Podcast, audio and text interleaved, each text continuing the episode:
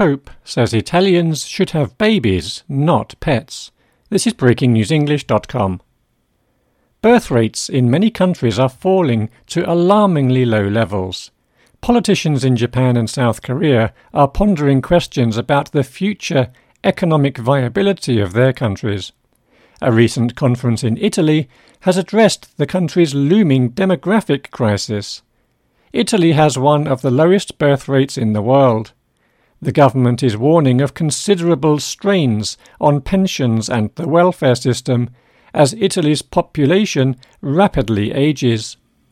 The head of the Catholic Church, Pope Francis, has warned that having children is becoming more unaffordable for many couples. He lamented that starting a family in Italy is now a titanic effort that only the rich and wealthy can afford. Pope Francis encouraged Italians to have more children, even amid rising prices.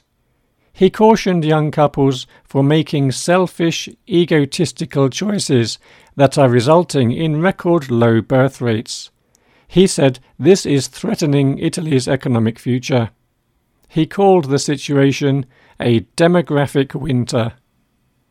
Italy saw a record low number of births last year of 392,000, which combined with an elevated number of deaths, 713,000. The Pope urged couples to have babies instead of pets. He rebuked a woman who asked him to bless her baby, which was actually a dog. The BBC wrote that Italy is often dubbed the country of empty cribs. It quoted Elon Musk as tweeting that Italy is disappearing.